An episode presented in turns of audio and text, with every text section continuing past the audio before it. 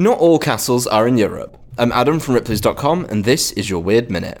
The Crac des Chevaliers was built in the 11th century and is regarded as one of the most important castles in the world.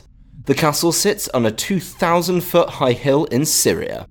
The castle at one time guarded the border of the country of Tripoli, which was created after the First European Crusades. At its peak, the castle garrisoned around 2,000 soldiers and was able to survive sieges lasting over an entire month. The walls of the castle are made from limestone, and the mortared bricks were installed with precision care that the seams are just barely visible.